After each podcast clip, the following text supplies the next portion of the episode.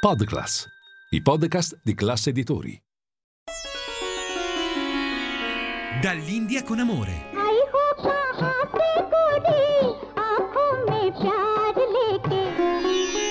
Dove l'Oriente incontra l'Occidente. Benvenuti cari amici di Radio Classica ad una nuova puntata di Dall'India con amore, il programma dedicato agli incontri e scambi tra le culture musicali dell'Oriente ed Occidente. La puntata di oggi è dedicata allo yoga e ad alcuni suoi rischi tali da far coniare un nuovo termine in letteratura medica, yoga injury, e alle origini inaspettate della sua pratica moderna, diffusa ormai nei centri, palestre e media di tutto il mondo. Ad accompagnarci la classica indiana e nella prima parte un grande musicista del Novecento, maestro del violino.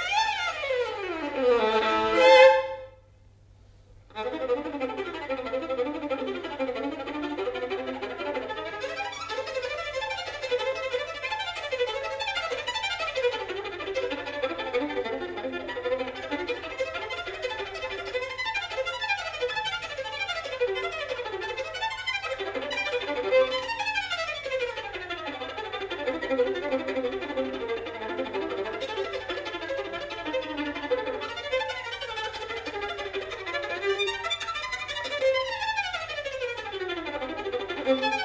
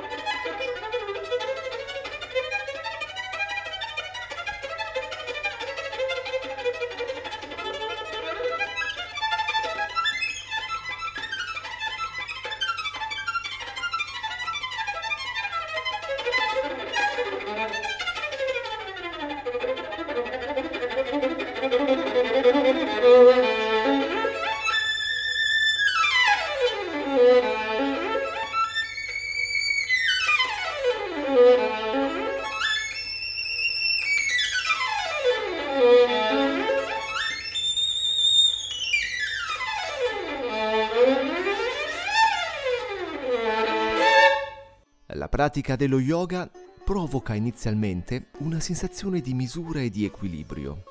Applicata al nostro corpo, insegna a noi come farlo funzionare, traendone la massima forza ed armonia. Con instancabile pazienza perfezioniamo ed animiamo così tutte le nostre cellule, tornando giornalmente alla carica, scoprendo e liberando le nostre capacità che altrimenti sarebbero condannate alla frustrazione e alla morte. Ero poco più che bambino quando lessi queste righe di introduzione ad un libro diventato poi la Bibbia dello yoga in Occidente. E in fondo un nome che all'epoca per me bambino era impronunciabile. Un certo Yehudi Menuhin che abbiamo appena ascoltato interpretare Paganini, Capriccio, opera 1 numero 5 in La minore. Il libro era Lighton Yoga di Iyengar e fu proprio Yehudi Menuhin ad introdurre il più celebre maestro di yoga del XX secolo nell'Occidente. Menuhin prese lezioni private da Iyengar negli anni 50 in India per curare un mal di schiena cronico. Divenne un amico sincero del guru e un allievo diligente. I dolori cronici che lo affliggevano guarirono e divenne talmente abile nella disciplina che in un'occasione diresse un'intera orchestra con i piedi, a testa in giù, tutto il tempo, nella difficile posizione Shirshasana. In una dedica al guru indiano, Menuhin scrisse al mio migliore maestro di violino, affermando che lo yoga lo aiutò in modo significativo a migliorare la sua musica. Ascoltiamolo in un altro capriccio di Paganini, opera 1 numero 24 in La minore.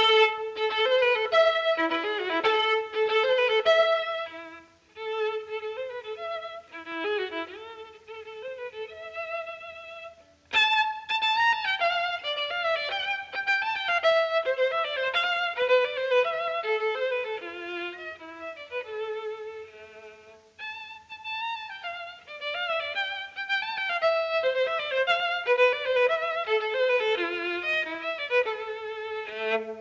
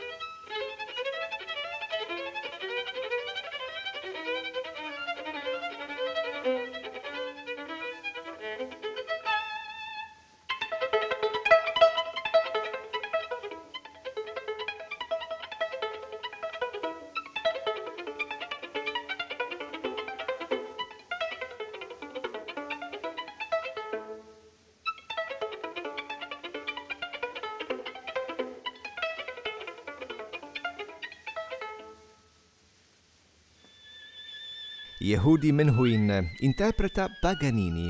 Introducendo il grande violinista anglo-americano, abbiamo accennato a come i benefici dello yoga abbiano giovato alla sua salute e poi della sua abilità ginnica nella posizione capovolta Shirshasana, una specie di verticale poggiando gran parte del corpo sulla testa. Benefici e posture spettacolari sono note e se ne parla sempre, Meno noti invece sono alcuni rischi che la diffusione così su vasta scala e a livello planetario comporta lo yoga. Eh, tutte le discipline in India infatti vengono trasmesse in un modo particolare, da millenni, attraverso il rapporto guru-shisha, maestro-allievo, e di cui già abbiamo parlato raccontando le vite dei grandi musicisti indiani. È un rapporto nel quale l'allievo lascia praticamente il mondo quasi come un monaco novizio, per andare a vivere nella casa scuola del maestro, venendo così seguito in ogni suo passo per anni e conducendo una vita di sacrifici e di duro lavoro, studiando e praticando tutto, tutto il tempo.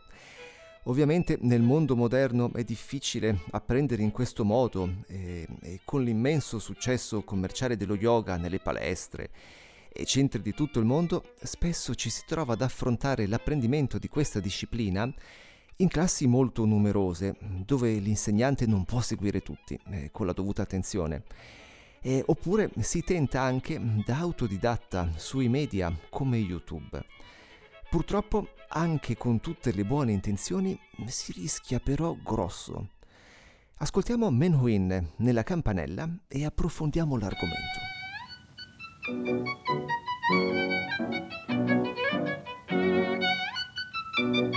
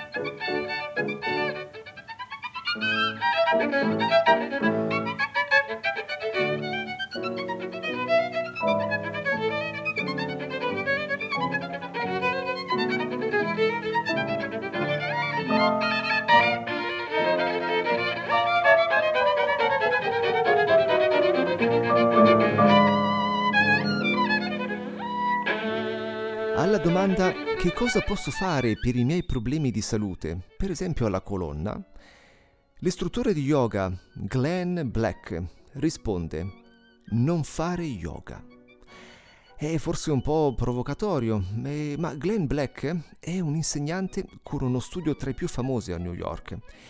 Ha preso la disciplina studiando diverso tempo in India, proprio presso la scuola di Yengar, e ha decenni di esperienza di insegnamento alle spalle. Negli anni purtroppo ne ha viste di tutti i colori, gente rovinata da una pratica sbagliata. E gli stessi insegnanti afflitti da terribili problemi, come ad esempio una degenerazione dell'articolazione delle anche tale da non poter più camminare.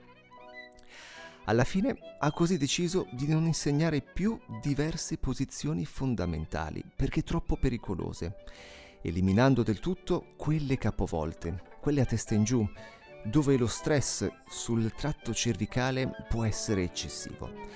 In effetti spiega come sia difficile per una persona adulta, con una vita di lavoro normale e spesso seduto ore ed ore, andare ad un corso di yoga uno o due volte alla settimana in una classe con altri allievi, cercando di stare al passo con l'insegnante che mostra le posizioni, le quali anche se elementari eh, prendiamo ad esempio Uttita Trikonasana, quella che parte in piedi a triangolo, gambe e braccia divaricate per poi piegarsi di lato. Ecco, anche se elementari mh, mm, sono comunque un po' innaturali, difficili, rappresentano un rischio insomma. E allora per lui la cosa quindi più importante, oltre a seguire individualmente ogni allievo, è far comprendere l'importanza del sentire, della consapevolezza, cioè dell'imparare a conoscere e percepire il proprio corpo, partendo da come si è. Può sembrare una banalità, ma in effetti in molti corsi è difficile poi metterlo in pratica perché non c'è tempo, ci sono troppi allievi e si va comunque avanti con il programma perché la gente paga. E, e poi per non parlare di alcuni istruttori a volte scarsamente qualificati oppure anche eh, si prova a fare tutto da soli, seguendo qualche corso su YouTube o online e spesso si è anche bravi, diligenti, ci si sforza con devozione, ma poi dopo qualche mese compaiono fastidi e dolori. Insomma, lo yoga nella sua parte puramente fisica di asana è una disciplina difficile e il fatto che sia diventata così di massa comporta molti rischi.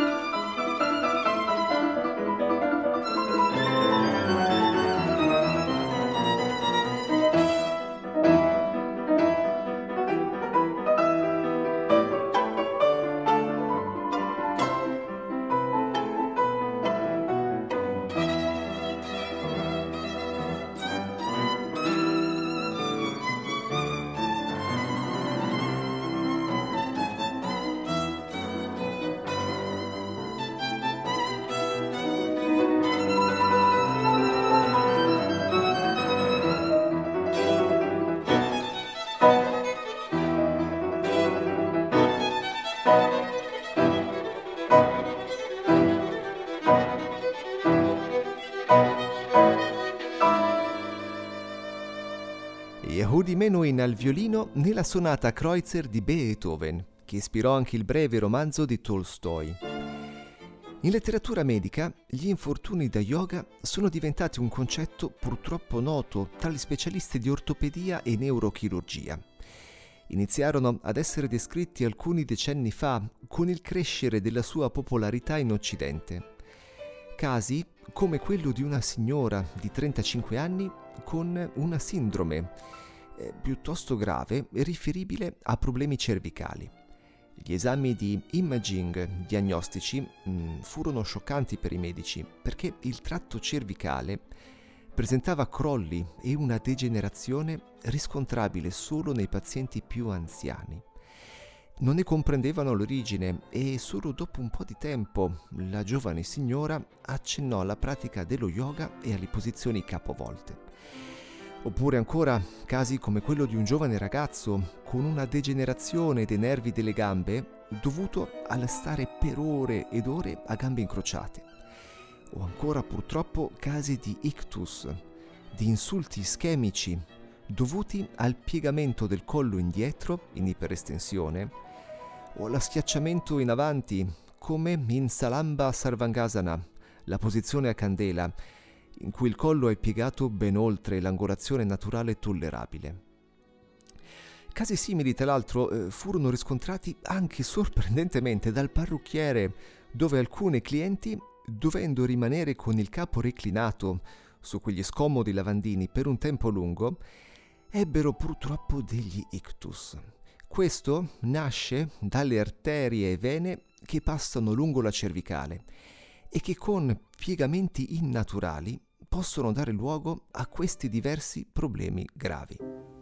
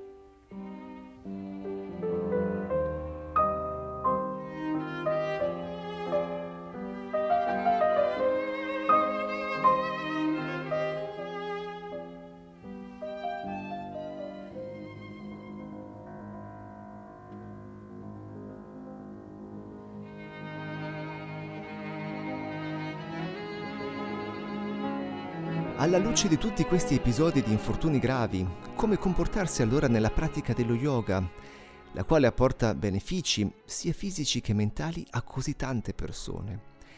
Il consiglio degli esperti, medici e di alcuni insegnanti è di evitare del tutto le posizioni capovolte, quelle a testa in giù.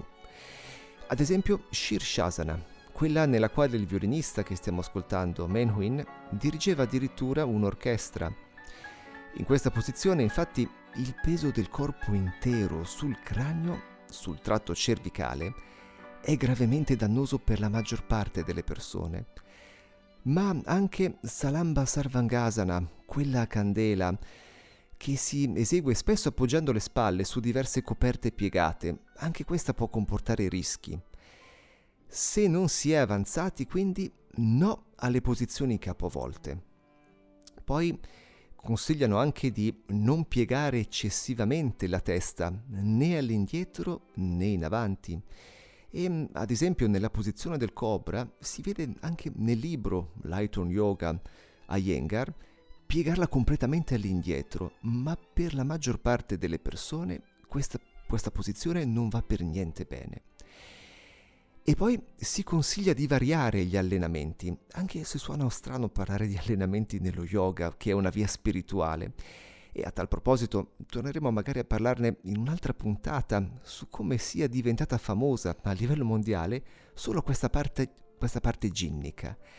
E quindi dicevamo non ripetere sempre la stessa sequenza di posizioni, e se si pratica con una certa frequenza, ma variare gli esercizi, integrando magari anche con altre attività. E questo per non stressare troppo le articolazioni, che vanno condizionate nel corso di diversi lunghi anni. Infine consigliano la consapevolezza, cioè non distrarsi mentre si pratica, ma ascoltare, scoprire il proprio corpo partendo da come si è, rigidi, grossi, goffi, non importa, l'importante è risintonizzarsi su di sé e provare con delicatezza i vari movimenti. È giunto allora il momento di fare una piccola pausa e ci vuole un bel sorso di chai, il tè caldo e speziato indiano e siamo di nuovo insieme. A tra poco!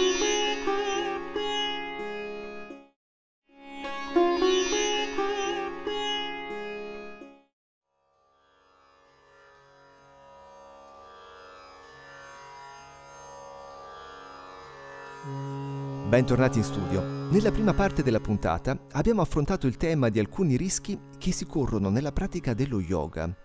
Rischi di infortuni fisici, alcuni anche gravi, che ad esempio comportano le posizioni capovolte o reclinando eccessivamente il capo all'indietro.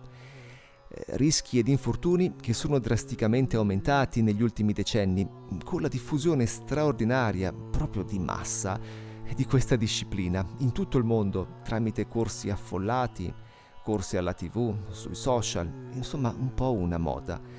E lo yoga però, se appreso correttamente, apporta grandi benefici. E in questa seconda parte ne parliamo così eh, da un punto di vista positivo, accennando un po' della sua bellezza. Il cantante classico hindustani Ajay Chakraborty in un raga spirituale chiamato Malkauns, che è dedicato a Shiva, la divinità altissima dello yoga. Raga, tra l'altro, che è una ricostruzione di quello che poteva essere il Raga Malkauns di un certo Tansen, il più celebre musicista hindustani, vissuto nel 1500 e passato alla storia per essere stato il più grande di tutti. Re ne re ne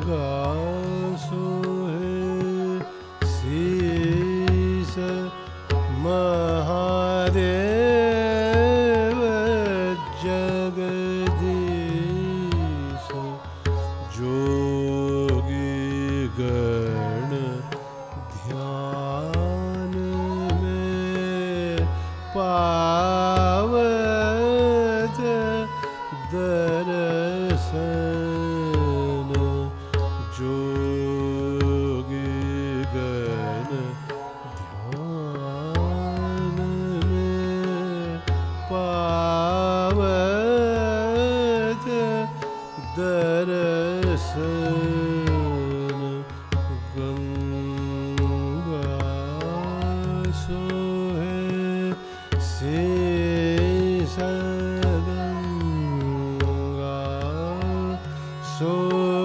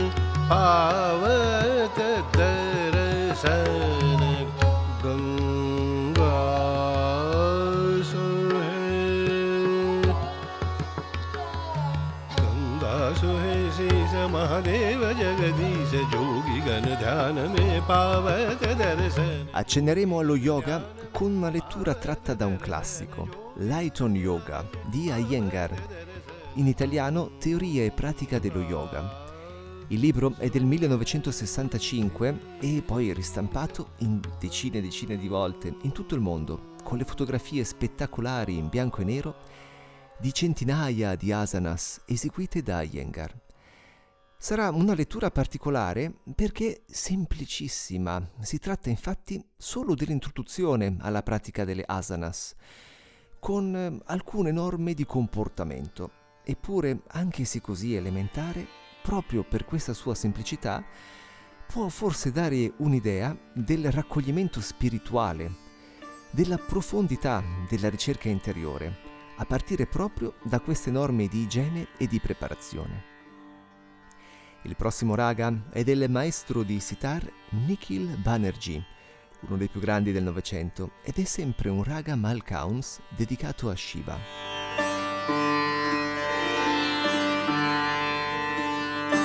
Mm-hmm.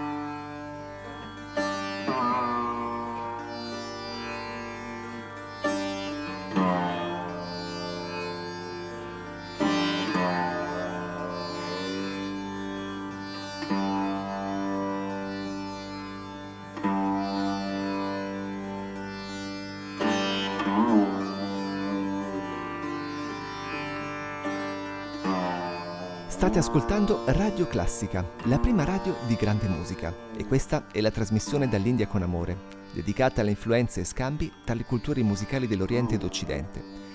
Potete trovarci e scriverci sui social, alla pagina ufficiale di Facebook e Instagram, oppure sul sito www.radioclassica.fm.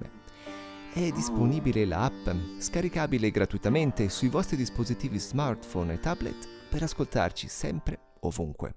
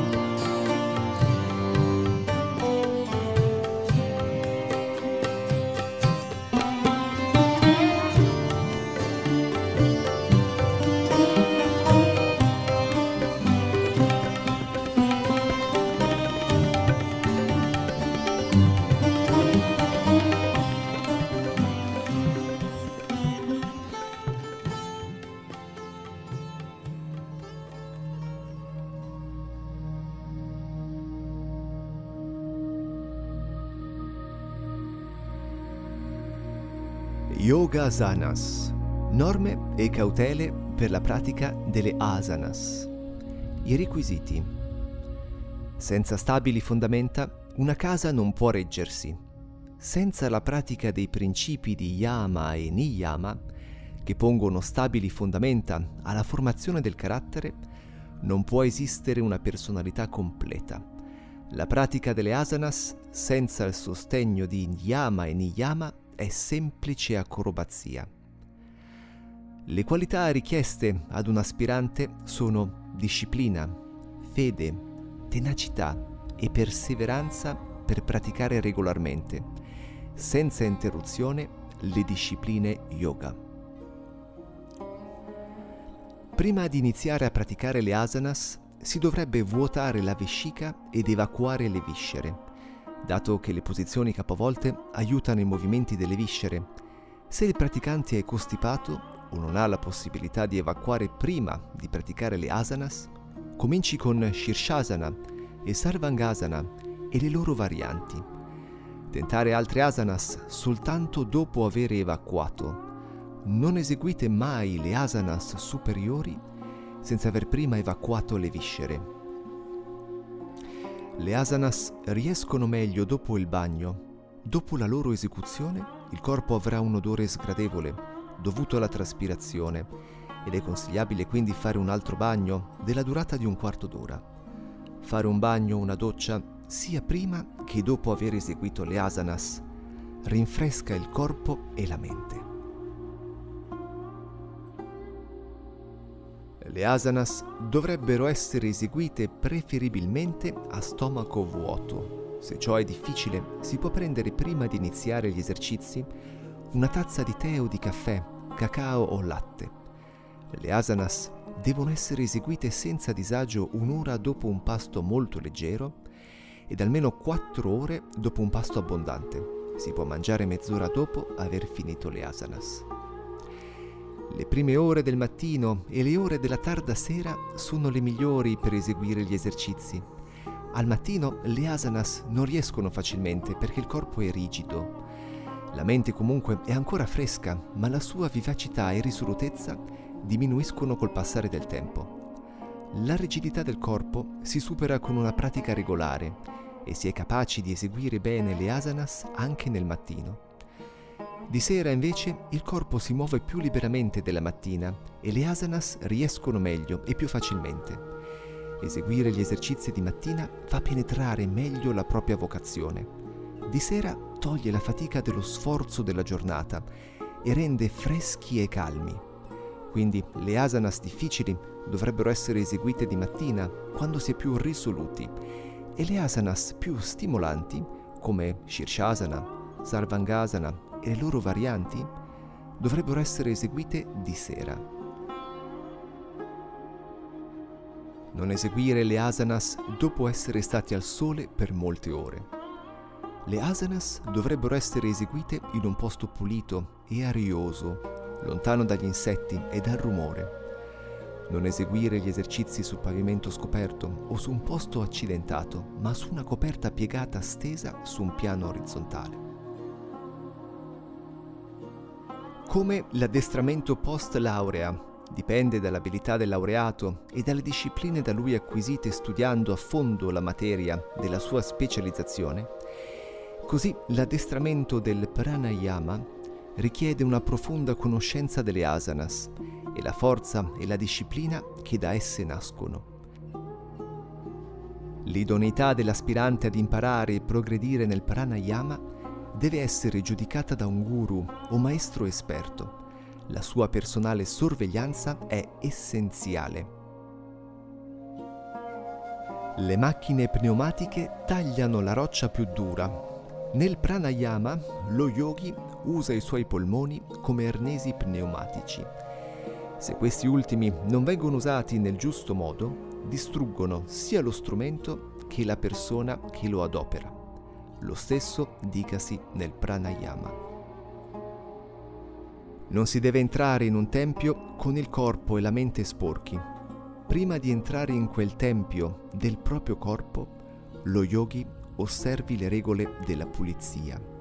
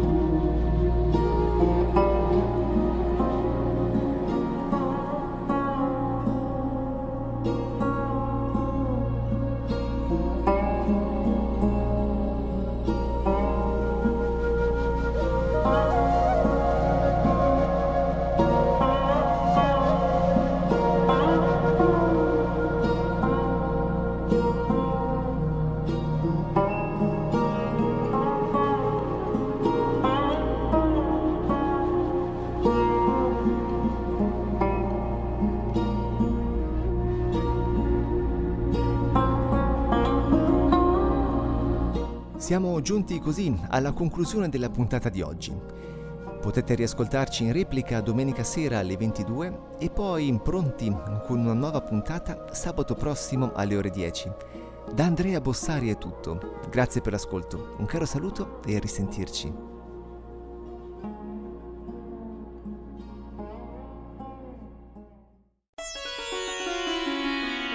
Dall'India con amore.